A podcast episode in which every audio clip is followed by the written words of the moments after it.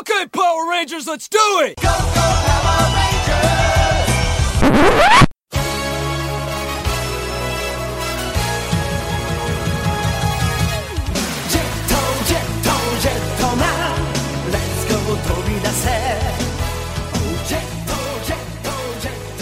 Welcome to the Super Sentai Brothers. This is episode 7 of the Jetman with a Golden Gun, the internet's best and only podcast dedicated to Chojin Sentai Jetman.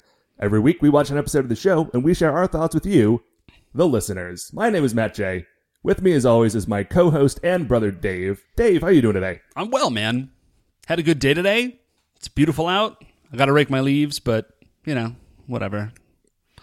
All right. That wasn't funny. I- I feel just, like I'm just runs- looking I out the like window and I have like a bajillion leaves in my yard. Well, you had a great day and you have to rake the leagues. I feel like that sort of covers the breadth of the human experience. Uh, Dave, today we're going to watch episode 7. It is titled Ryu's Marriage? Ooh. Okay. I'm Uh, in. and in case you're wondering, yes, that is another marriage plot in the course of what three weeks? Uh, It's a it's a marriage heavy show early on. Anyway, before we get into that, Dave, we need to hit our officially award winning segment. Shining in the heavens, there are five stars.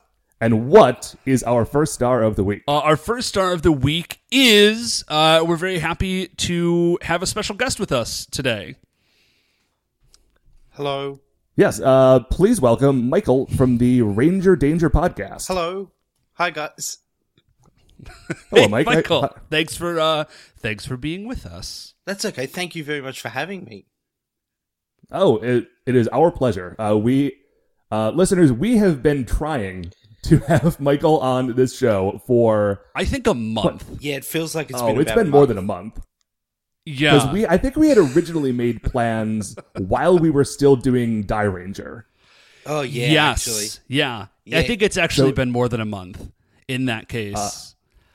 But uh, as it turns out, uh, scheduling three people's uh, time across a number of hemispheres is a lot more difficult than I had initially given it credit for. Yeah, for. I'd like to also Yeah, blame but- my co-host Matt for being a pain in the ass to deal with. yeah, that I think that's fair. jerk. Yeah.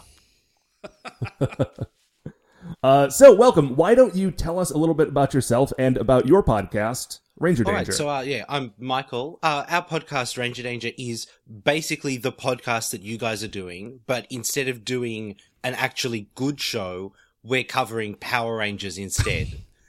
so we're about Oh. yeah, yeah, it's that bad.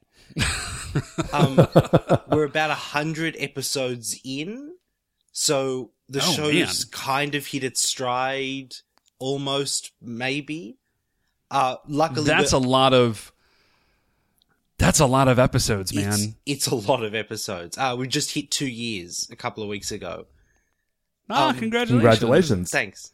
And uh, yeah, so luckily to save our sanity, at the same time we're also covering the new episodes of Dino Charge as it airs. So that's the the like the current season of Power Rangers. and that's okay. actually good, right? Uh, look, it's not like the best television show you've ever seen. it's still like a Saturday morning children's television program, but it's a pretty good season of Power Rangers. Yes. I am I mean, compared to the other episodes that you're watching, Oh. it's automatic. I mean, it's automatically better because it doesn't have Rocky. Absolutely. Rocky. Michael, I'd like to offer you a special thanks for even you've clearly been doing this longer than we have. Uh, and I am just super stoked that you guys did not hit on Die Ranger before we did. Yeah, so like we've kind of covered all of the episodes that used Die Ranger footage. I think we've got the last couple Okay. coming up. But uh we've done a couple of of specials where we watch episodes of the Sentai and I think we've done one or two Die Rangers. But I mean you, yeah, I know that you. Uh, I heard your episode that you guys did on Farewell the Three Stooges. yeah, that was a good piece of television, so I'm very hopeful about. Oh, about I mean, Yeah. today. That's that. That's top three. That is top three episodes of Die Ranger. Yeah. Yeah, I mean, you really jumped in at a solid, solid high point. Yeah, I mean, we'd happened to watch, I think the the soccer Three Stooges episode, and Matt That's fell in love with company president Gravestone, And then Uh, so say we all. and then I found out that there was one where like he faked his death or died and came back, and I was like, yeah, we have to watch this one. You, yeah, you have to watch. Yeah, that's amazing. I'm still not sure if those guys faked their death or if they literally got rejected from hell for being losers. It's losers. very unclear. I, I like. I'm pretty solid in got rejected from hell camp. Like that makes a lot of sense, I mean, especially because the world of that show. literally gets fished out of hell. I don't think Die Ranger Hell is real difficult to get out of. Yeah, I mean, it exists about 10 feet below any quarry. So, anyway, these jokes all make a lot of sense if you listened to our previous season, Live and Let Die Ranger. If you are new to the Jetman program, uh, Welcome. welcome. Uh, and I'm sorry that we're telling jokes that you don't understand. Um, anyway, so, Dave, what then is our second star of the week? Okay, Matt. Our second star of the week is the circus. Like I just got back from Ringling Brothers Barnum and Bailey Circus maybe 15 20 minutes before we started airing doing this episode. Mm-hmm. I haven't been to the circus in like 15 years and it was incredible. Does it remain the greatest show on earth? Dude, it's yeah, it might. Like it's pretty amazing. Okay, so highlights. First of all, there are totally animals. They have elef- they have trained elephants. They had trained tigers. There was a dude in a cage with like I think 50, I'm not joking. I think like 15 tigers. That's a lot of tigers. A I mean, lot of in any circumstance, that's a lot of tigers. Yeah, but they were cool, I guess. The weird thing about tigers is I have cats, which you know, and I may have mentioned in the past, but uh, cats are just cats. Like, like cats are just cats. Like some of them are tigers and they weigh like 900 pounds or something, but they're still just a cat. Like I was looking at those cats and I was like, oh yeah, my cat totally does that, which was really funny for me. But there were elephants, there were tigers. They had like a poodle act, which was a little bit weird, but whatever. Okay. Uh, yeah, they I mean, followed. I feel like that's a real step down. Like you've got lions, tigers, and bears. Oh my! And also a couple of poodles I strutting around. definitely open with the poodles. they didn't. They opened Yeah. with the elephants, and then they went to tigers, and then finished with poodles. Ooh. That is one hundred percent the wrong Yeah. direction. yeah, they they biffed that one. But okay, so how the circus works if you've never like if you've never been to the circus, here's how it operates. There's the clowns, which are uh, basically lame. Sorry if you're a clown, like I'm sure it's very difficult to do, but it's not like the impressive part of the circus, right? But all the impressive Sure. parts of the circus have like a lot of setting up to do. So what they do is the clowns come out and they do some like janky nonsense. And then while the lights are on them in like one part of the arena, they're setting up the cool stuff on the other side. And then you see the cool part. And then while they tear that down, there's more clowns. You see what I'm saying? Gotcha. So they finished the tiger act, and then like while they were setting other stuff up, there was like a trained poodle act, which, like those poodles were adorable. Like I'm not gonna lie, but they weren't. But like they're definitely 900 like pound. the screensaver of like Yeah. circus acts. Yeah, but we almost watched a dude die. That's a fun way to spend your afternoon. Well, I okay, guess. I mean he didn't. He did. I feel like I feel like almost watching someone die accounts for like probably 85% of human entertainment, maybe more before the invention of the television slash radio. That's a so how? way. I mean, how did this person almost die? Okay, so he didn't die, by the way. If he had died, I wouldn't be talking about it. I mean, I probably would be talking about it, but not like this. So it was Well, sure, you're not a sociopath. Yeah, right. Uh, so he had like a giant pendulum thing. Sure. Okay. And so on one side, it's like a big hoop ring that's like wide enough for him to stand inside, right? And on the other side of it is like a giant weight with me so far. And it's the whole thing is rotating around a central axis.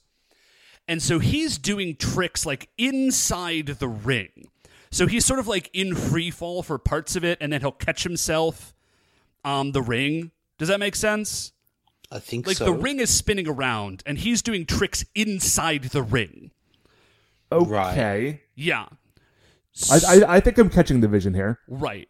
And so at one point, though, he steps like he steps outside of the ring. So before, if he had like biffed it, he just would have landed on the inside of this of this giant like spinning ring. Okay, it wouldn't have been pleasant, but like he would have lived probably, right?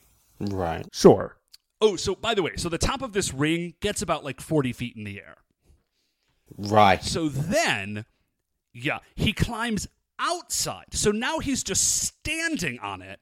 And as it's rotating, like as the arm on which this ring is is built is rotating, he is like walking along the top of the ring.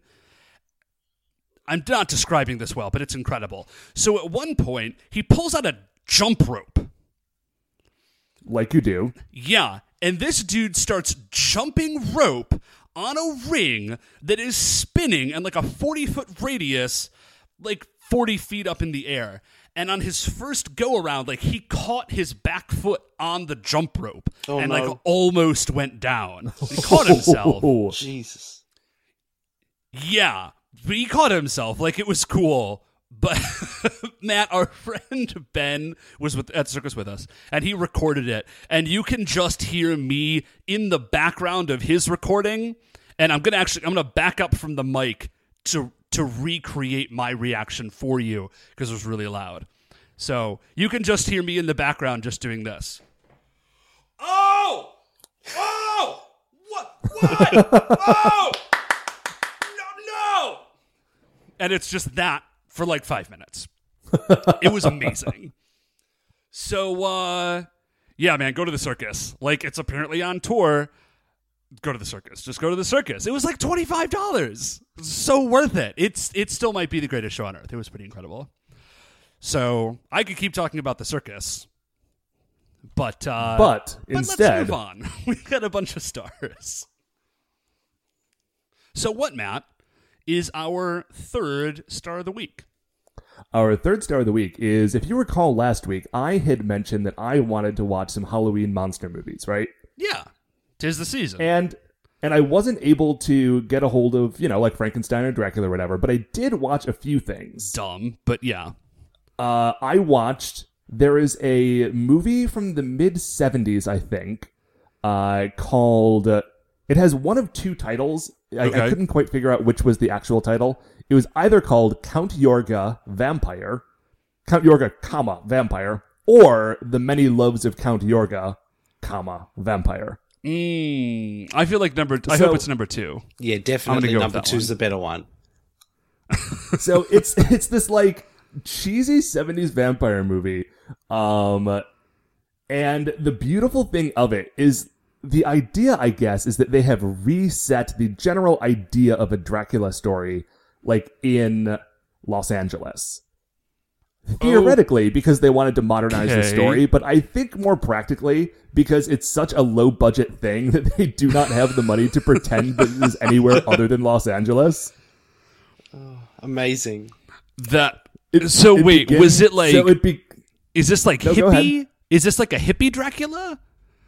No, Is that's he- the thing. Is like everyone around him are like 70s Los Angeles people, but Count Yorga himself is like a straight up like tuxedo, cape and medallion like Dracula vampire. It's awesome.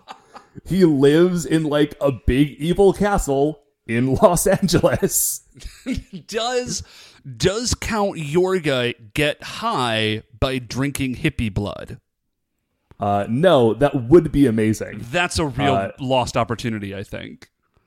No, it's a lot of like hypnotizing women and bringing them over to his mansion uh, so that he can turn them into the many loves of Count Oh, Yorga. that's just an ordinary day in Los Angeles, isn't it? Oh, sure. There is think- a, a butler who might be a wolf man. Is Wait, Count I'm still a little unclear. also a casting agent? Because I think that's a thing Um, that casting agents do. I'm sorry, his butler is a wolf man? Possibly. I think his butler might be a wolf man, but you never see him transform. Um, because they they talk about Wolfman and like he is in the frame pretty heavily, but they never we never actually get a like full on wolf man. We just have like this big guy who kind of snarls. Maybe they were saving Oh, that. For ah, the that's kind of a shame. I think there actually was a sequel. What? That's what? Of all the things Oh, you've wait, said I'm- so I'm the- far, the most ridiculous thing is that there was a sequel to this movie. There's a sequel to this movie. By the way, the end of this movie is that Count Yorga dies. Oh yeah. By the way, it is followed by a sequel, The Return of Count Yorga. Amazing. Uh, yes, and I think there is a third movie in which that actor plays a vampire that is kind of an unofficial sequel called The Death Master. Uh, I am looking at the movie poster, Matt, on Wikipedia, and the top of it just says "Mistresses of the Death Master," and then the text says, "Sharing his hunger for human flesh, his thirst for human blood, his evil lusts that even hell cannot fulfill." Count Yorga, comma vampire. Uh, yeah, dude, you guys should check out The Many Loves of Count Yorga, comma vampire. Uh, it's incredible. wow. I also tried to watch Monster Squad. By the way, Monster Squad, like, I have very fond memories of that movie. That movie makes zero sense. It makes less sense than Count Yorga, comma vampire. Because the conceit of that movie is that all of the monsters get together and these like four elementary school kids need to stop them. Well, like three elementary school kids and one junior high kid who like smokes all the time, which is weird for a junior high kid in a movie. I guess it wasn't Yeah. that weird in the 80s. Um, the movie starts off with a series of homophobic slurs that I was totally not expecting. Awesome. And then, like, Dracula and Frankenstein come to town, a town that already contains a wolfman, a mummy, and the creature from the Black Lagoon that just already happened to be in this town. like, wait, was this like a meetup, or are they just chilling, or? Honestly, like, I I did not finish watching Monster Squad because Okay. it was late and it did not make sense and I had work in the morning. But dudes, Monster Squad is bananas. Is it more or less bananas than Count Yorga Vampire? You know, I'm actually going to say it is more bananas than Count Yorga Comma Vampire, because at least in Count, like, Count Yorga is a weird movie, but it's a pretty straightforward vampire Yep. movie. Okay. It also has, like, a weird scene where, like, people sleep in a VW bug on his property because they got rained in. It's weird movie. Anyway, but Monster Squad just it assumes a lot of things. It assumes things like you can buy Abraham Van Helsing's like personal diary at a yard sale at this one American town. Well, th- somebody has to have it, right? you know, I guess you're right, Dave. I There's a lot of German have it. immigrants in America. Uh, there was, you know, it assumes things like there is a giant evil castle in this town that already contains an evil amulet and traps. Okay, Matt, just allow me to stand in the gap for a moment. Uh, in defense, possibly, of Monster Squad, we do live in a town where there is a house called Franklin Castle that is 100% considered to be haunted. And if you told me there was an evil amulet in it, I would believe you. So, Okay, that that is true. Actually, Frank, I, I passed by Franklin Castle like yesterday. It is very spooky. Is it actually haunted? is. I. Um, it is. Uh, rep, re, reputedly by haunted. reputation, it is the most haunted place in Ohio. wow. I'm looking at a photo. That looks haunted. Yeah, there were apparently like Nazis that lived there that did some like weird stuff. Yeah. Wait, you guys It's- uh, live it has like, burned- up the road from a haunted Nazi castle? I mean, Well, okay. I wouldn't when say you put up it the that road. way. when you put it that way, Monster Squad moves a lot more into the realm of reasonable. Um, And I don't live up the road from it. My friend does, and I was hanging out on her stoop the other day. yeah, I mean, like people definitely live up the road for it, just not us. Right. Weirdly, it is right next to a um uh, like a homeless shelter. Yeah, that's a recipe for disaster. Anyway, so uh, that's it. That's the third star. the Franklin Castle and Halloween movies. Uh, so for the fourth star of the week, uh, Michael, what do we Uh, have? w- I've been playing a lot of the new Rock Band game. like a lot. Oh, Okay. nice. Yeah.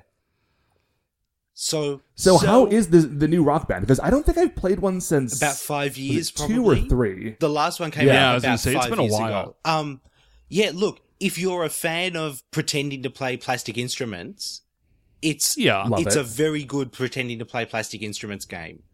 Um, and I mean, Oh, okay, I, yeah. s- I say pretending, but really, like, if you're playing the drums, you're basically just playing the drums. And if you're singing, Yeah, that was. You're singing, you know, like the guitar's really the only one that's pretending. Yeah, I remember- everybody else. Yeah. Back when I used to play a lot of Rock Band, I was always the drummer, and I was. Listen, this is before they had the pro things. It was just the four, like the four uh, tops and the one pedal. I was an excellent drum rock band drummer. I don't think I can actually drum, but man, during Rock Band 2, You know, Beautiful. The drums are the one aspect of rock band that I feel like if you were a really good rock band drummer, that that might actually carry over. Yeah, there's some some videos on YouTube that you can watch of people playing like expert pro drums on songs, and they they just Yeah, it's nuts. they're being the drummer. Yeah, I mean, you breaking pedals. Matt, how many pedals did you break? Uh, I might have broken upwards of three drum God pedals. Almighty, that's a lot of pedals. I, I played a lot of Rock Band, and the first, to be fair, the first Rock Band pedals were just made out of plastic. Yeah, that was. and it was pretty easy to just shove your foot straight through it. Especially that- if you're trying to beat Run to the Hills on expert. Yeah, that was not your fault. No, that is Iron Maiden's fault. But yeah, no, just just a good good fun game. There's a couple of things kind of missing, I guess. There's no practice mode, which is a little bit of a bummer.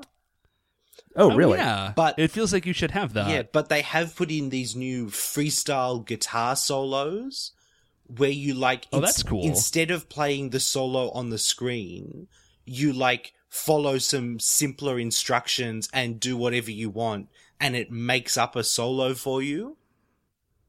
Oh, that's It's- fun. Pretty Oh, cool. right on.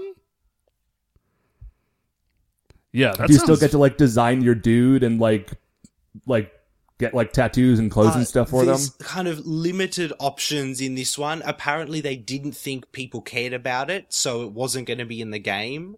And then they said it wasn't going to be in the game, and everyone went, "What? We really want that in the game." So there's kind of like a bare bones version of that. Okay. Uh, Yeah, I was very committed to that. I always I had a rock band that all looked like characters from the X Men. It was great. That sounds pretty yeah, great. you've got to have that option. Yeah, uh, look, what they've said is that like this will be the only rock band game that comes out th- like on this generation of consoles.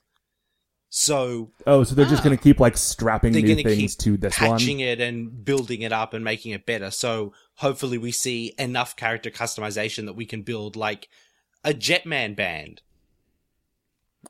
That okay. I have not played a rock band game in a long time, but if I could actually like put together like a weird Super Sentai band and have Yellow Owl on the drums, like I'm 100 percent going to do that.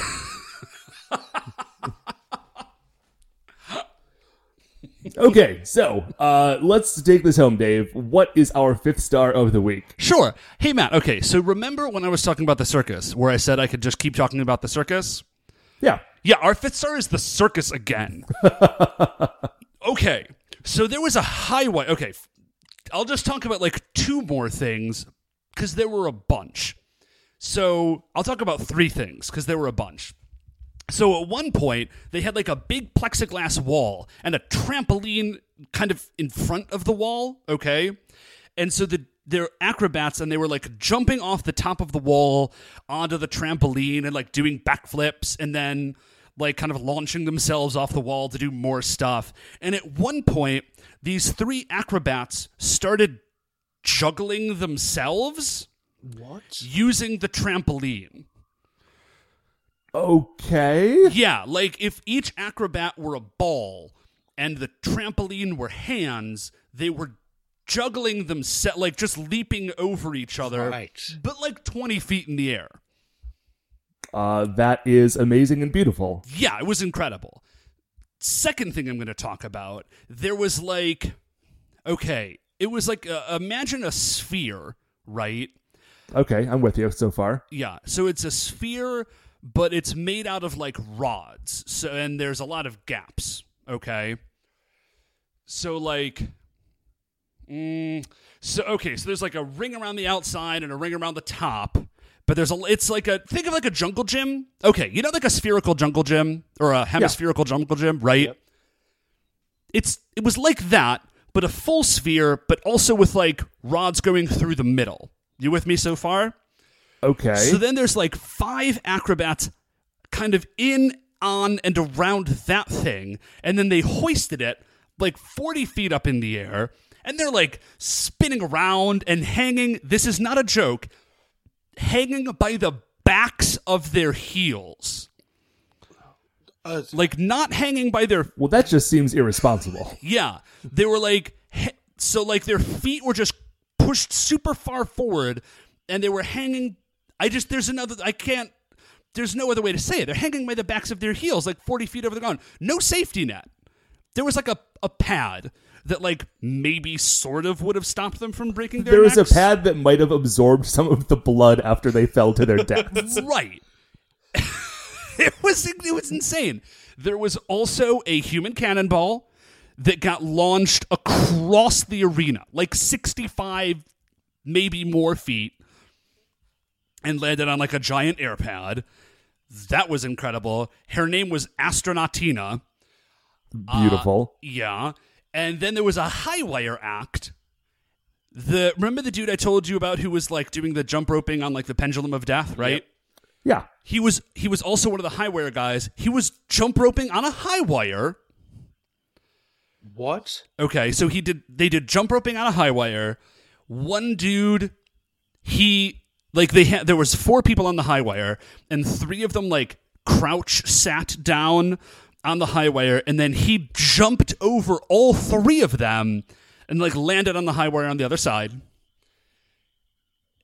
And their like finale for the high wire act was there were two dudes on the high wire and they had like a shoulder harness with like a rod that ran between it. And then the third dude got up and balanced on that rod between the two guys who were on the high wire. And then a, th- uh, a, ch- a girl came and stood on that dude's shoulders. What? So it's like two dudes on a high wire. They're holding a rod. There's a dude on that rod, and then there's a chick standing on that dude's shoulders, and then they just like walked across this high wire like 30 feet off the ground. And on her shoulders, a poodle. Yeah, there no, there wasn't, but there should have been. uh, yeah, greatest show on earth. Go see the circus. It was incredible. I Okay. could keep talking so, about the circus, but I actually am going to stop this time. Uh, before you go see the circus, we are now going to watch episode 7 Ryu's Marriage, and we will be right back. All right, welcome back. So, we've just finished watching episode 7. Dave, why don't you give me a quick rundown on that? Sure. Uh, so we meet Ryu's grandmother, who is voracious for descendants. That's a weird way to say that. She wants Ryu to get married, and so she sets up a marriage. It doesn't work, and they fight a Vyram monster.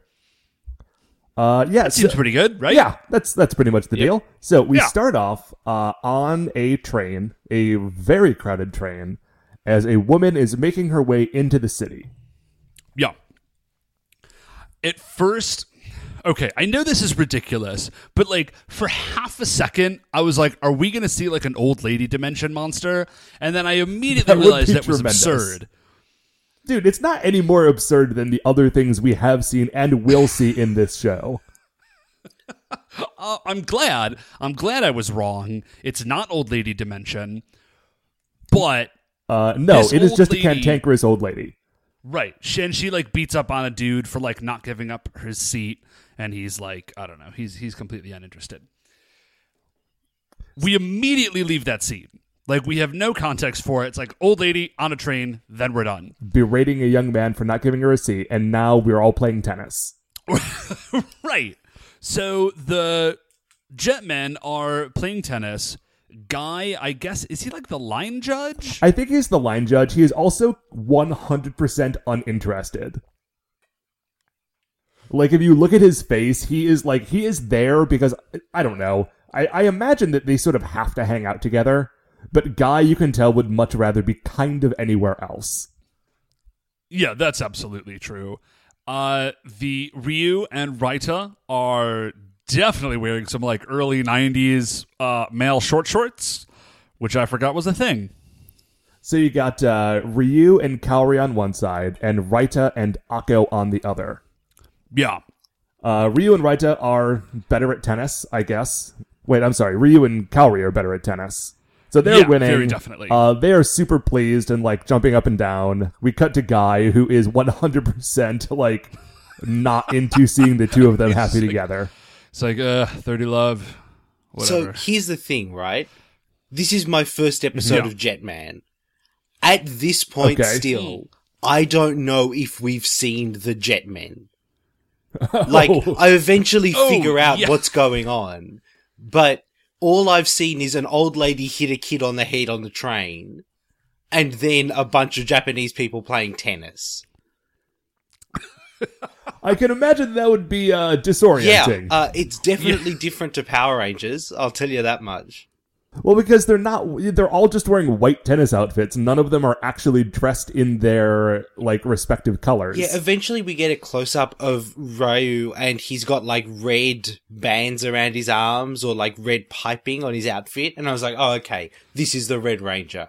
But up until that point, this show is not explaining what's going on. so far, this is just like tennis rangers. Yep. That- yeah, dude, that is a just that is just a thing we've discovered about Super Sentai. There is zero explanations for like anything almost ever. Yeah, it's Yeah. They just kind of do stuff. it's it's something, that's for sure. they really hit the ground running. There's not a lot of like, because I guess with with Power Rangers they have to have like a certain amount of filler to cut around the Japanese stuff. But of course in Super Sentai, you know, They're it's just all, writing the show that they want to write. It's all killer. right. It's all killer. There is no filler. No, and so right. they just need to get from point A to point B as quickly as possible. Yeah. And so they don't have time to stop and explain to you why anything is happening. And also, I think Jetman is not as good as some of the other series about color coding the Rangers. Like in Dairanger, like those dudes are definitely color coded basically all the time. Yep. Eventually. Jetman, it's way fuzzier. Yeah, Dairanger. Die Ranger is a little weird because like uh, Kazu has like a yellow shirt, but the rest of his outfit is all blue. Uh, so that's a little confusing. But yeah, Jetman takes a little while to get the color coding down, and Guy kind of never has his color coding down. He has like a brown jacket and a silk shirt. Is Nothing he about that says always Black wearing Condor. gloves? Is that a thing? yes, Yes. he is always wearing Okay. black leather gloves. Right. Sure. Yeah, even in situations where you would think that someone would n- 100% not want to wear black leather gloves, Guy is committed to his look. Oh well, you know, you pick something that works and you stick with it. I can respect that. Hey, listen, as, as someone who is at this moment wearing fingerless leopard print gloves, uh, I can dig it. So the Rangers, Rangers, the Jetmen. So the Jetmen, like they they hit an errant ball, and like this tennis ball goes flying, and we follow the arc of the tennis ball, and it hits that same old lady from the train in the head, and she like falls over, which seems extreme, but whatever. Oh, she was surprised. So Ryu comes running around the corner and he's like, "Oh, ma'am, I'm so sorry. Like I can't believe that hit you. Like my apologies. Blah blah blah blah blah." The old lady hears none of it.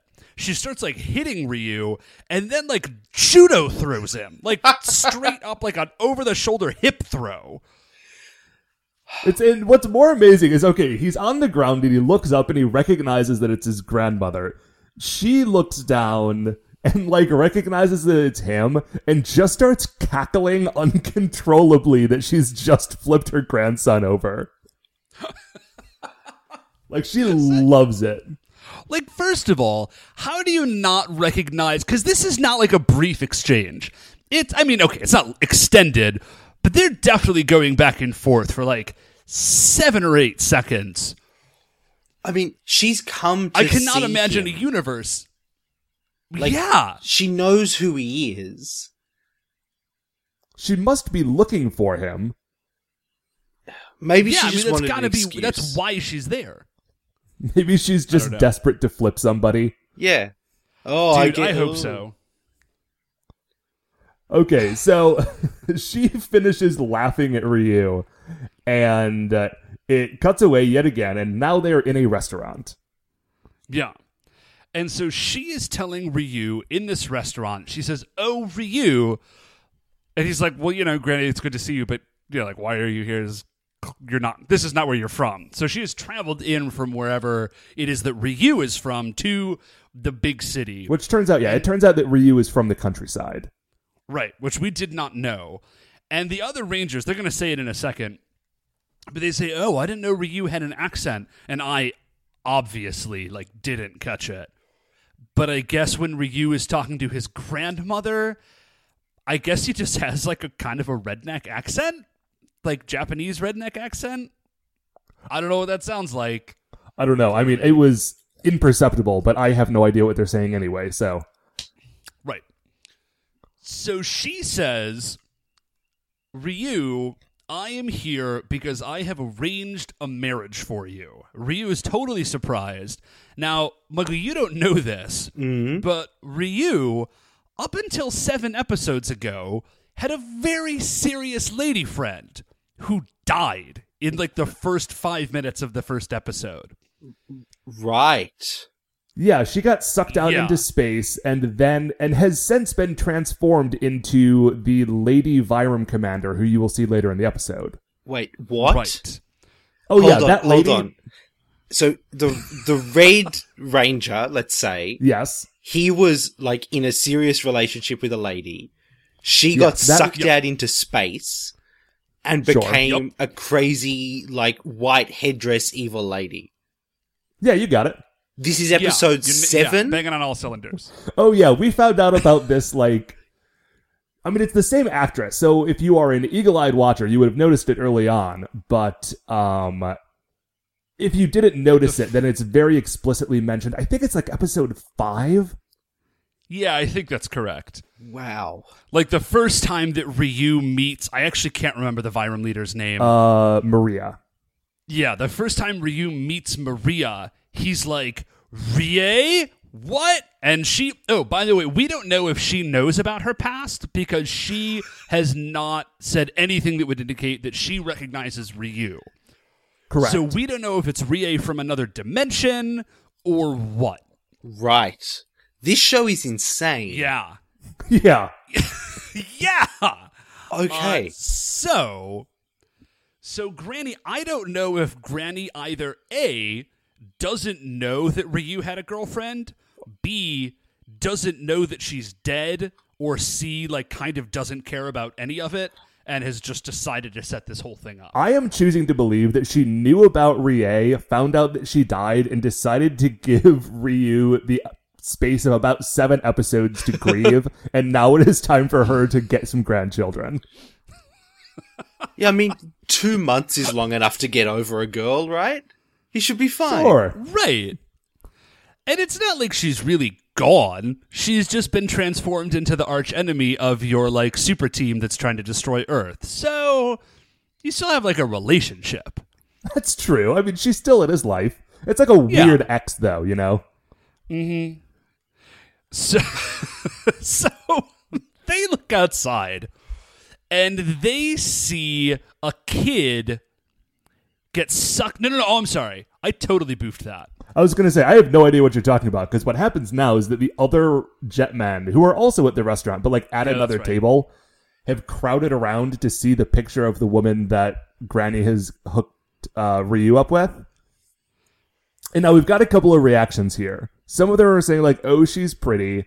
Guy, like, the look on his face throughout this whole episode, like, he was not into the tennis. Everything else he loves. He loves Ryu's grandma. He loves that she is trying to hook him up with some country lady. Uh, like just the smile and like barely contained laughter on his face is beautiful. Yeah. He, he's, really into it. And they're the rest of them are all trying to be like, "Oh, Ryu, we'll help you." And he's like, "Listen, old ladies are to be respected, and you should not disobey her wishes." Like all of a sudden, Guy is real into social propriety. Right. Well, because really what he wants, like Guy wants Ryu to get married off to this rando so that Ryu will no longer be a rival for Kaori's affections. Yeah, we're sorry. Michael, I know you're sort of just stepping into this. We are in the middle of like a complex love hexagon. Okay, what I was going Yeah. to ask is, is this a thing that had been set up before, or is that new this week? But so No, that's been this- happening. So Yeah. yeah. so Guy the Black Condor Yep. is uh enamored with uh Kaori the White Swan, right? Right. Kaori She, in turn, is really into Ryu, the Red Hawk. Right. now Ryu's only love is justice. and his dead girlfriend who is now a villain. Right. So Kaori is chasing Ryu. Guy is chasing Kaori. Ryu is chasing Justice slash his dead girlfriend. And Akko just wants money. Sweet, sweet money. We haven't seen it in a few episodes, but please do not forget that she is very greedy. oh, Akko is the Blue, Blue Ranger, Ranger, uh, yep. Blue Swallow. Yeah. She doesn't get much to do in this episode, but uh, she is like she is a high school girl. The rest of them are all like actual adults, Right. Right. Which is totally different than like later Super Sentai or Power Rangers shows. Like in the old days, they were all adults. Yeah. I mean, I think they say that Ryu is 27. Yes. Yeah. Yeah. Uh, and of course, it is now time for him to be giving his grandmother a descendant. So we cut back to Sky Camp, which is their No, no, no. base. Real quick, Matt. Sorry. This is where I got mixed up before. We jump to, like, there's just a kid in a bedroom listening to rock music and combing his hair. oh yeah, and then he He's giving gets sucked a, into a, a cool mirror. blow dry hair look. He's Yeah. popping the collar on his denim jacket Yeah, well, you know. in case you had And then- forgotten it's 1991. Yeah.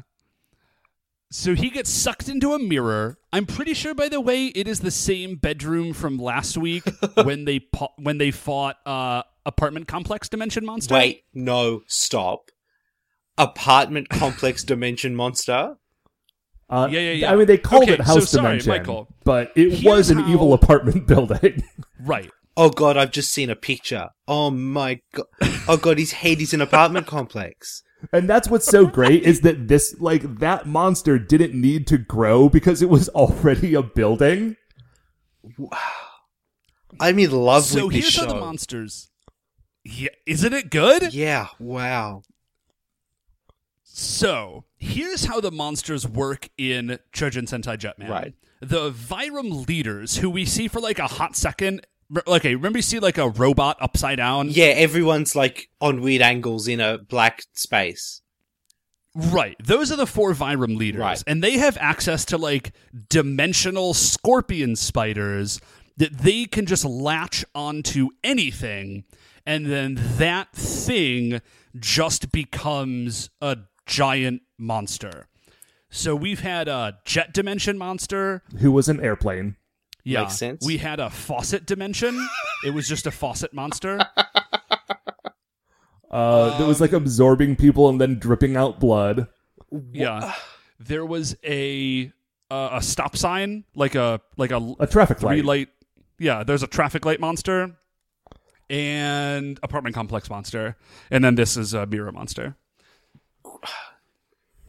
Okay. Dude, but these are some of these monsters. I, I, I really want to tell you about them, but like it will be better when you encounter them in the moment. But you have not even begun to see the bonkers monsters that this show is going to throw at you. Dude, I cannot. I mean, wait. look, I've got like I've got a Wikipedia page open just so I can remember everyone's names, and I can see a list of monsters coming up, and you are in for a treat. there is some amazing stuff here. Oh, Okay, I'm, Okay. I'm just gonna say one. Uh, there is a monster that is a giant evil cup of noodles.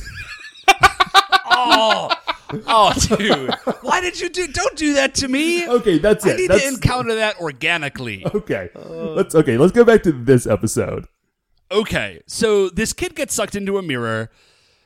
So clearly, like some sort of mirror monster. We cut over to space camp, and the chief is clearly upset. Oh, Chief Michael is the sort of stern-looking woman Yep. in like a blue military-looking. She's like in She charge their- of Jetman. Yeah, she is their Zordon, except that she's really useful. Okay. yeah, she's amazing. Okay. Sure. she's like a yeah she's like a martial arts master slash like total hard ass she's great so she is upset about ryu's marriage because the chief is also in love with justice Right. Yeah, she thinks it's very inconvenient that he's going to get married.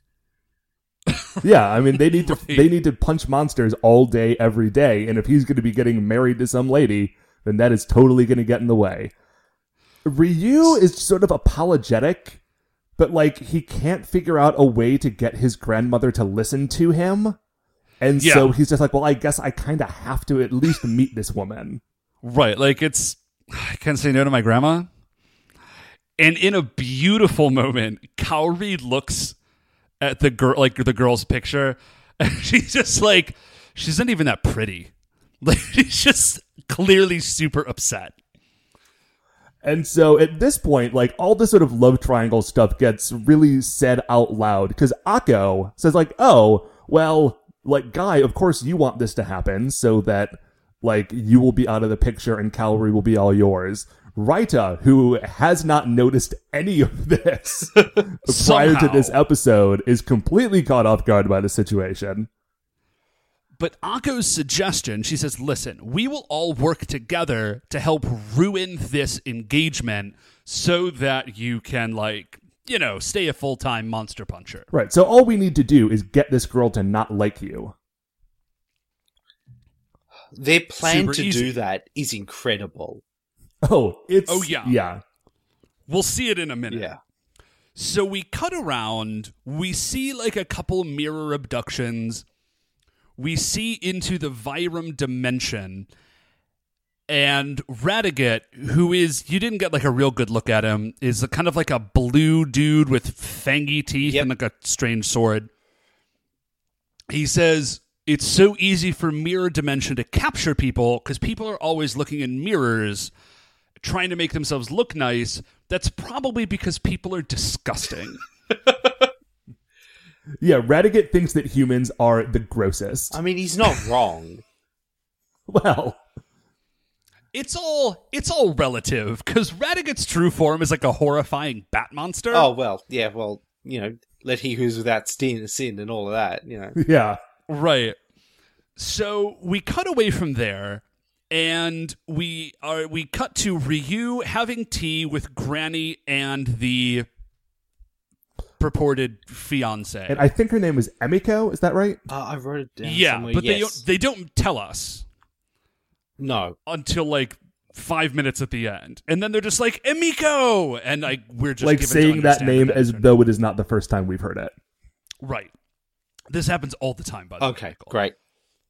Yeah, they just they never name anyone until someone, ex- even in a situation where you would think like, oh, they're being introduced over tea. Maybe we could have Granny introduce them, like, oh, Ryu, this is Emiko. Emiko, this is Ryu. Nope. No, it's because every scene starts in the middle of that scene. Like, we never see the first 10 seconds of any scene. Literally ever, I think, in this show or Dairanger. So they're having dinner, and out of nowhere comes Raita, and he is wearing like dark sunglasses, like a black and white, like checked suit. And he is purporting to be a loan shark, and he just comes over and starts roughing Ryu up, like, "Hey man, when are you gonna give me that money back?" Ten million dollars, he says. Yeah. Well, it's it's probably ten million yen, That makes more sense. But still, Which is still not an inconsiderable amount of money. And It honestly, the first time I watched this, it took me a second to recognize that it was Raita because the actor was just like doing such a great job of being like a jerk gangster loan shark. Yep. It was amazing. I was really impressed because it took me a second as well. Okay, so uh, the actor who plays Raita Michael is also in Dairanger, Right. Right? Wherein he, oh, okay. He's so you watch the he's Tor, the giant turtle. I know Tor. Okay, so in in Dairanger, Yeah. Tor is um uh, oh Dai God, Mugen. Dai Mugen, who is you know a giant six thousand year old robot turtle Yep. who Right. carries around the rest of them. He is also a dude named Cameo, who has like Yeah. glasses and overalls and has like wished himself into amnesia because he doesn't like fighting and transformed himself into a human. Of course. And Yeah, I mean, yeah, I mean, Like why not? And that actor is the same actor who plays Raita, the yellow owl from Jetman. yeah, and both Cameo and Raita are sort of like, like well-meaning but hapless nerds. Yep. And so when he is this guy, it's like, oh wait, wow, that's the same actor. No kidding, that's just not who you are. You're you're you're just acting. Right, you are a real actor who can do characters, and I kind of forgot that. okay, and so after he's had a moment to sort of like set that particular hook, Kaori comes in and really takes it to 11. Yeah.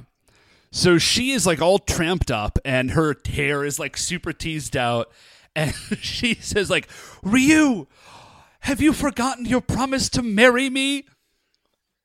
And then she looks at uh, Emiko, and things get real for a second because she looks at her and it's like, what could you possibly see in her more than me? And you can tell that she meant it to be acting, and then she realized that it was real. Yeah. And Miko, there's like a moment Yep. between them. There is some, some like lady telepathy that like Emiko sees what's happening. Not that it's like a fake out, but She kind that of sees Kaori through is in the fact fake out into the fact that Right. Kaori is actually in love with Ryu. Yeah. So this is all going according to plan. Unfortunately, the Vyram are absorbing people into mirrors like around the corner. Yeah. So we find out that you, first of all, you do n- any size mirror is a danger because this little, like, it's like a teenage girl, and she's looking at like a makeup compact and gets sucked into that.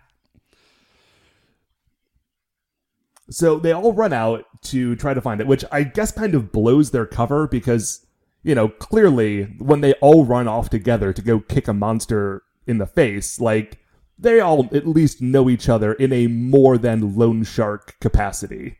So, Right. uh, is the Jetman program like secret? Sorta. You know, I'm not quite clear on that. Because people know that the Jetmen exist and they have like a big building that is their headquarters. Right. I think the identities of the Jetmen are kind of secret. Right. I think they're secret in the sense of like that, like the Navy SEALs are secret. Like you know they exist, but you're not supposed to just like wander around be like, oh yeah, I'm totes a Navy SEAL. Right. Okay. I think it's supposed to be like that. Sure. so they they like run around the corner and like they see this kid get like sucked into a compact and they're like oh no way like and they run and check it out and then they just explode Yep. those explosions like literally out of nowhere That's exactly what happens. yeah that happens again that also happens all the time Of course. like there's not even a it's not like there's an attack and then something explodes just Like, there is an explosion and then you see what shot them, and then the fight is already in progress. Yep. right So it is Mirror Dimension, and Mirror Dimension, he's got like sort of standard looking monster arms and legs. His torso is just like a big flat mirror. It's like he's wearing a big mirror sandwich board. yeah And his head is this sort of like angular, geometric, sort of like jackal face, sort of. Yeah, that's fair to say. Yep. Not okay. So there is also a mirror monster in Dairanger, and We this we this like keeps coming up, but the mo- co- monster costumes in Dairanger are so much better than in Jetman. Like the mirror monster in Dairanger looks amazing. This mirror monster guy- is not So- great. No, I mean Yeah, it's, he's it kinda really is just a sta- sandwich board with a helmet. Yep. Yeah. So the fiance, so like there's an explosion and like they turn around and then a a tentacle like shoots out of a window. Well, shoots Not out of like- a mirror. Yeah, but I'm sorry, not like out of a mirror. It doesn't like break through the mirror. It's it's it is emanating from the mirror. Yes. and it like grabs Ryu and is like choking him out. Raita and Kaori are able to like save him from the tentacle, and they all go to attack. And it, in the meantime, the Wait, Matt, yeah, what's up? sorry. There is a beautiful moment where like Raita is struggling to get the tentacle off of Ryu, and Kaori is just like knife edge chopping. She's just like karate chopping the tentacle. Nothing is happening. It's just like wiggling, but it was a great moment. So the uh, I think Granny and uh, Emiko have come around the corner and see them fighting.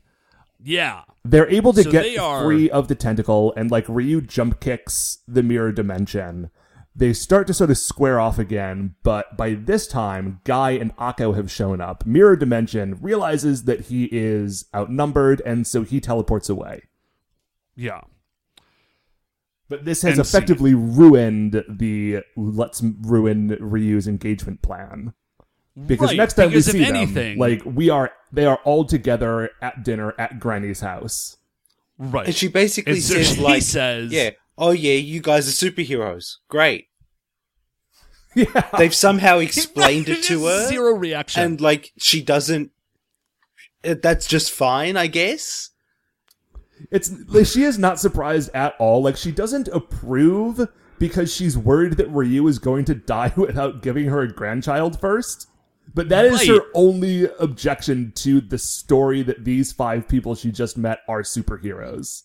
Yeah, this is great. So Ryu says, "Granny, I'm fighting for the sake of Earth," and Granny is having none of it. She's like, "You need to get on baby making. That's what you need to do." And Ryu gives in. He's just like, "Well, okay." like, And like again- he's just out of fuel. Oh man, and Guy is grinning like a jaybird. He is so happy that Ryu is going to have to marry this girl. This okay, this is the only thing I can think of, right? So Granny is clearly also like a martial arts judo master because we saw earlier in the episode she just like hurls Ryu around. Oh, by the way, Michael, the Jetman all have super strength. Right. Okay. Of Like course. even when they're not transformed. Yep. Sure. Yeah. And so Granny, who is like an 80-year-old woman, is like tossing Ryu around. Not like not like Superman super strength, but maybe like like Spider-Man. Right. Yep. Sure. Of course. So the only thing I can think of is that maybe Granny is also like dude, I don't know, maybe she used to be like a costumed hero? I don't know, I'm reaching, man. Again, it makes as much sense as anything else. It's literally anything else. Okay, so Ryu relents and he says, "Okay, I promise I will meet with her one more time." And Granny's like, okay, awesome. So we cut over and like Ryu and Emiko are kind of talking and Granny is like creeping in the background. Oh yeah, she is straight creeping. They are up on like a pier and she is hiding behind a tree, complaining that they are not talking loud enough for her to properly eavesdrop. Right. So the so the girl she says, "Now I see that you're a true warrior." Cuz that's how real humans talk. so, so she says, "So I see that you're a true warrior." And and then she's like, "So now that I've met you, I definitely don't want to marry you." Yeah. There's Well, this I other think what it Yeah, it's like meeting you like getting this close to maybe marrying someone else has made me realize that what I really want to do is marry this like cattle rustler in our hometown. That's Cattle cattle man. I don't think he's supposed to be a rustler. That's true. That's definitely the charitable interpretation of what she says. As opposed Oh, to yeah, like, right. I, I met you, and actually, I've decided that I want to marry literally anyone else. There's this guy I know. I guess he has cows or something. He'll do. He'll do Right. right. Just anything like- other than a guy who runs away from dinner to go kick people in the face. That is not the sort of life that I want to be near. When you put it like that, that's So- a reasonable sentence. Yeah, that's actually I can see that. You want your husband home for dinner, maybe not punching apartment buildings in the face. and she, oh, okay, so then the girl says, also, like clearly you and this other girl, Kaori, and Ryu's like, wait, what? And she says, wait, do you not? Maybe I shouldn't say anything. Yeah, she says like, "Oh, sorry, uh, you must be completely blind. Uh, that lady who came up is 100% in love with you. I like, I honestly thought that she was going to be like really angry with me because you were already lovers, and I am stepping in the middle of something. So I'm gonna go home. Uh, you have a I'm nice out. life. Uh, maybe you should uh, like talk to that lady." Right. See you again, never. She starts to walk away, but she accidentally walks next to a still pond uh, that I guess is close enough to a reflective surface that it counts as a mirror for the sur- purposes of mirror dimension. Yep. Yeah, dude, no place is safe. Like, like I'm seeing my reflection off my windows. Mirror Dimension can capitalize on that. He's a far-reaching monster. So, So- she gets sucked in. Right. Uh, Mirror Dimension appears. Ryu does a little fighting. Grinam soldiers. Oh, those dudes in the black with like the weird like machine gun hands. Those are called the Grinam soldiers. Of course. Why? Who knows? so they show up. Well, Maria shows up with them in tow, and there's a the fight here is actually a really cool solo like out of costume fight for Ryu. Yep. He does some flips. He throws some people. He jumps up into a tree and then gets machine gunned out of that tree. It's a good move. Well, it's a good move until he gets machine gunned. Well, yeah, okay, sorry. It was good until the machine gunning. So the chief sees this on her monitors. You know, I just thought about this that, like, the chief just must have cameras spread literally everywhere because everything that she sees is from, like, a third person view. Like, she is seeing on her monitors what we are seeing on the television screen. Right, like she is just watching Jetman. Right. So I don't know where these cameras are, but they're around. So she sends the rest of the Jetman. She's like, "You guys got to go help Ryu."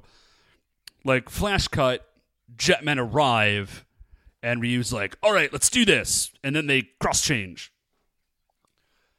Yeah. And then the fight is like joined in earnest, basically. Yeah. Oh, well, but they actually don't cross change yet because Okay, no, go for it. Mirror Dimension has got all of these people in his chest, and if they kill Mirror Dimension, they're gonna die. Yeah, so if they transform into the Jetmen and destroy this dude, uh, then all of those people are going to die. yeah. So they're not sure, like they don't know what to do. And so the, So the mirror dimension- mirror dimensions just starts zapping, like trying to hit him. And actually, it's a very, it's kind of a cool effect because he's shooting a big laser out of his like mirror torso, and it Right. shoots out in the shape of like a cube. Like Yeah, that's pretty rad. it's like a square laser. It's neat. And so he just kind of is blasting at them, and the Jetmen, untransformed, are kind of like they're just dodging. And it gets to the point he has sort of like herded a couple of them together. I think it was uh, Ryu and Raita, maybe. Yep. Yeah, I think so. Sort of herds them together, and they're about to get zapped. Out of nowhere, Granny comes running from out from behind the bushes. And what I think is going to happen, because I haven't seen this episode in a little bit, is that uh, she is going to take the hit, and that Ryu is going to get mad. But Yep. that is not Yeah, what happened. I what happened Totally is assumed so that much was going to better. be the case. So what actually happens is that Granny runs over and like pulls out her own compact, reflects Mirror Dimension's energy like trappy blast from her own compact onto Maria the Vyram commander, who then gets sucked into Mirror Dimension. So now Maria is trapped in there and is like, "Hey, you need to let me out of here. You can't let them like kill both of us." But apparently, Mirror Granny- Dimension like can't ju- just let one person out. No, it has to Yeah, be this is like a right. So Granny drops the best line of this entire episode. incredible. And she just says she says they're like, Granny, that was incredible. How did you do that? And she says, and I quote, mirrors are important to women. They should never be used for evil. Is this show always like this? Or is this Uh, a yeah. particularly good line? No, there's Uh, this I mean, is a, that is a good line. this is this is not a particularly amazing episode of this show. Right. Okay. This show is amazing. Yeah. Oh, I'm sorry. When I say that, I don't mean to say that this is not an amazing episode. I mean that relative to the Yes. other ones. It- it's Yes. always this amazing. Yeah, it's always this good. Right. Once So, again, I would like to uh, extend my condolences that you are in the middle of watching. Um, you just finished a three-parter, I think, where you had two Jason David Franks acting opposite of each other. Yep. Well, I mean, acting's a generous word. Definitely talking. I mean, he's are he's good at kicks. I will give that to the Frank. He is good at kicks. Uh, the rest of that job, he might not be the best suited for. Not so much, no. Yeah, not yeah, maybe, he'll leave. The, he'll leave the show in like four years. Yeah, He sticks around for Zeo, a long right? time. Oh, he's he stays on into Turbo. Oh, that's right. We've got we've got a What's- lot of Jason David Frank left. Turbo was what they all have. Cars, They all have right? cars. Yes. Yeah, that is the uh, that is the adaptation of Car Ranger. Okay, yeah, right on. So- Sorry, I had like a real brief ADD moment where I was thinking about like cars and rangers, and then I was thinking about Mad Max and how it would be amazing if it were like a post-apocalyptic car ranger. That Sure. would be amazing. Yeah. You should watch the first episode of Car Ranger because they get their powers from an alien who looks kind of like halfway between Yoda and the baby dinosaur from the show Dinosaurs, uh, who is from a planet that is basically post-apocalyptic Car Ranger. Yeah, I mean, yeah, of and I definitely need to do that. Is that the? Anyways, okay. So mirrors mirrors are important to women. Oh, by the way, just because it hasn't come up, Michael, uh, the Jetmen are empowered by birdonic waves. Like that's how they got their superpowers. Uh, uh, okay. Okay. I'm just going to go with okay. Yeah, there's a whole big origin story. So, anyways, mirrors are important to women. They shouldn't be used for evil. Mirror Dimension, at Maria's like insistence, lets everyone out, and then, then the Jetmen cross change, and like everything really gets started. So they all try to kick Mirror Dimension, but they kind of bounce off of his mirror chest. Like they are their kick is reflected, I guess. And then their next move, because they're idiots, is that they're going to shoot their lasers at the mirror. Which doesn't okay, I'll tell you, it goes exactly how you think it would. Yep. Right. So the attacks get reflected back on them, and then they say like, and then Ryu says, "Concentrate fire on the mirror," as though that's not literally exactly what they just did. No, concentrate. But this That time makes it works. That makes it better. Well, this time they use their well, okay, four of them use their weapons. Like Ryu and Guy and Kaori and Ako pull out their swords and they all attack him right in the mirror chest. And then And Raita just throws a giant rock he at just him. throws a rock the size of himself at the guy and it just shatters the mirror. Is that does he like have a rock attack? Or yeah. He, Many of his attacks are rock based. right, okay. yeah. E- Actually, When even he- his jet has like a Right. giant claw that drops down. You know, like a like a, a carnival thing where Like you try to get yeah, a yeah. stuffed animal out of the thing. That sort of claw. Yep. There's a Yeah, claw his- that drops out of his jet to pick up rocks to drop on people, and that is his jet's special attack. Okay, so that's his Right. thing, is throwing rocks at people. Yeah, basically. So they hit it with a bird bomber slash a rock. M- Mirror dimension goes down, and then he like he collapses and turns into like the weird dimensional spider scorpion, and then that thing sort of like freaks out in spasms, and then giant mirror dimension appears. So of course the the jet machines are summoned. Uh, we get the Jet Icarus transformation, which is great. It's a good transformation. It is Yeah. a good transformation. I think Jet Icarus. We said uh, last time we saw it. The actual robot Jet Icarus looks a little generic, Yep. Yeah, but he's not the best. But uh, the transformation sequence is very cool because it's all sort of mid-air with the jet planes. Yeah, that's a cool that's a cool bit. And Jet Icarus does something that is pretty unique and cool. That Jet Icarus can apparently just summon weapons. Like it has I don't know, like extra dimensional storage space or something. Cuz last episode, which was the first episode we saw Jet Icarus by the way, Yep. they summon like a like a Naginata and then they fight with that for a minute and then they pull out their Birdonic saber and this episode they just have like a hammer Just a big hammer. Right, so that's not like a regular hammer that they always have for their hammer attack. That's just No. they can create a hammer sometimes, I guess. Just sometimes they have a hammer, sometimes they have a spear. Right. Sometimes I think they've got like a like a ball and chain sort of thing. I I can only hope that that's true. Uh, But their finishing move Oh, and so they is use the always hammer the break the Birdonic saber. Right. Yeah. And then Birdonic saber because that's like their That's their thing. Like they open with something else and then you get Birdonic saber. Sure. That's the sure. And so they Birdonic Saber Mirror Dimension, which is like this cool, sort of like leaping jet powered sword attack thing. And that's pretty Mirror much it. Like this, the, the the giant monster fight is a very short, like a very small percentage of this episode. Yep. Yeah. So we're done there. We cut to the five jetmen kind of like hanging out.